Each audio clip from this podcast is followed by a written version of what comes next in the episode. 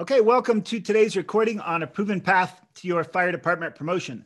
For this week, we're covering the seven strategies, and today we're going to talk about strategy number five, which is find your purpose. I want to lay out an important distinction that happens here at strategy number five is there's a transition from this um, kind of like head knowledge and this logical progression and we go into a more heartfelt, uh, deeper. We're going to go deeper with these next three strategies. So we go from from being uh, logical driven to more of an art. So it's kind of like this path. The seven strategies. You can look at the first four strategies as the science of your promotion. And then we get into these next three strategies, and these are more of the art. So, what I'm going to share with you requires you to go a little bit deeper in terms of engaging with your emotions, um, more coming from the heart and less from the head and less from logic. So, we're going into the art. Um, we got the science and we got the art on your proven path to promotion. And then we go back to science with the, the four skills, which we'll cover in the following series. Um, we'll cover next after we get through the seven strategies is all the tactical skills for your test. So this goes pretty deep and this is only a these minutes are only 5 this this recording is only going to be 5 minutes. So I'm not going to really I don't think we're going to get into the depth on it here. This is merely going to be an introduction to find out more. If you want to hear more, you can go back to uh, season 1 where we go a little bit more in depth on this but I wanted to point out the key parts in the chapter. So basically, if you don't know your why behind your test, you're really going to struggle to shine and you're likely not going to do the amount of the best amount of work that you can do. If you don't have a clearly uh, a clear why that comes from heartfelt purpose, you're not going to do as well as you can.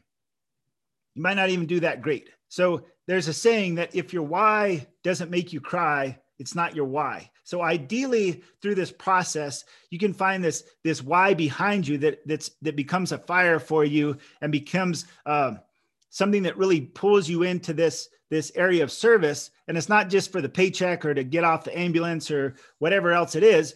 Those can all be factors, but there needs to be something that's driving you beyond just the test. And there's four areas to look at here. So these four areas in your life to consider is your faith, your family, your fitness, and your finance. So consider these four areas your faith, your family, your fitness, and your finance. And those are four areas of life that we all we all manage.